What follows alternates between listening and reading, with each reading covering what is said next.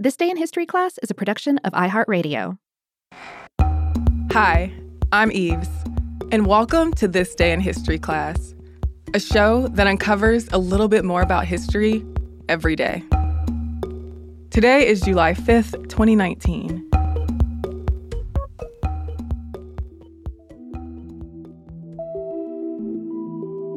The day was July 5th, 1996. Dolly the sheep, the first mammal to be successfully cloned from an adult cell, was born, though her birth was not announced until 1997. A clone is a living organism that has the same genetic information as another organism.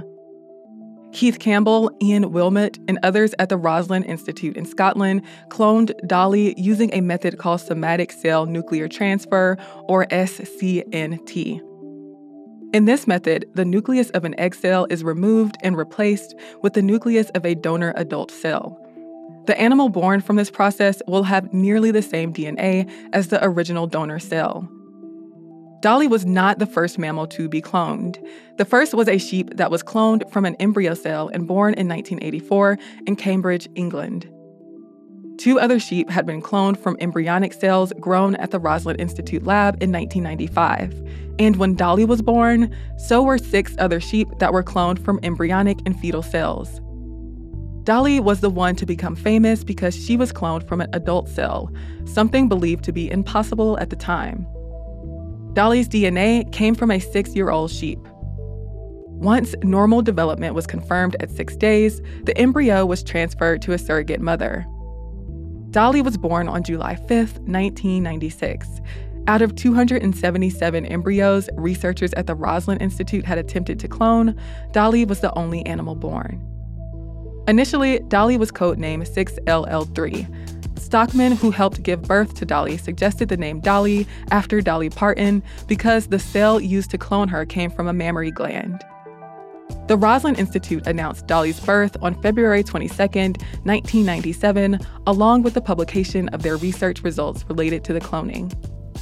Dolly lived at the Roslin Institute with other sheep. She had six lambs with a Welsh mountain ram named David, and they were called Bonnie, Sally, Rosie, Lucy, Darcy, and Cotton. When Dolly was one, DNA analysis did show that her telomeres were shorter than normal. Telomeres are repetitive nucleotide sequences at the end of chromosomes that form a cap to protect them from deteriorating or fusing with other chromosomes. As animals age and cells divide, telomeres shorten, and eventually the chromosome cannot be replicated, triggering the cell to die. Dolly's short telomeres could have meant she was physically older than her true age, but health tests did not show that she was aging quickly or prematurely. In 2000, Dolly, along with other sheep at the Institute, was infected with JSRV, a virus that causes contagious lung cancer in sheep. And in 2001, when Dolly was four years old, she was diagnosed with arthritis. She was treated successfully with anti inflammatory medicine, but it wasn't clear what caused the arthritis. Dolly lived a healthy life until February 10, 2003, when staff reported that she was coughing. When the team conducted a CT scan on Dolly days later, they found tumors growing in her chest.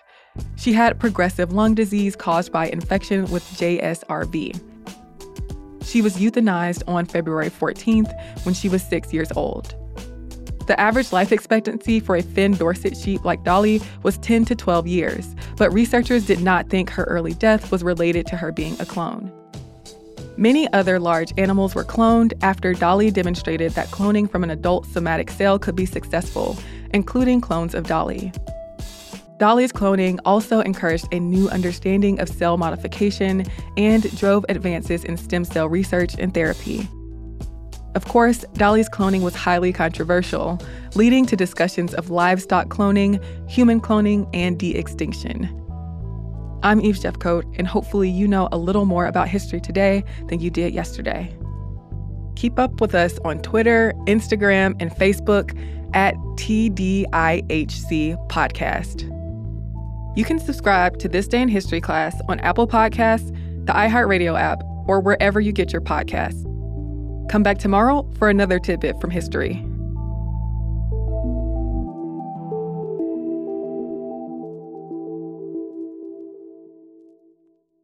For more podcasts from iHeartRadio, visit the iHeartRadio app, Apple Podcasts, or wherever you listen to your favorite shows.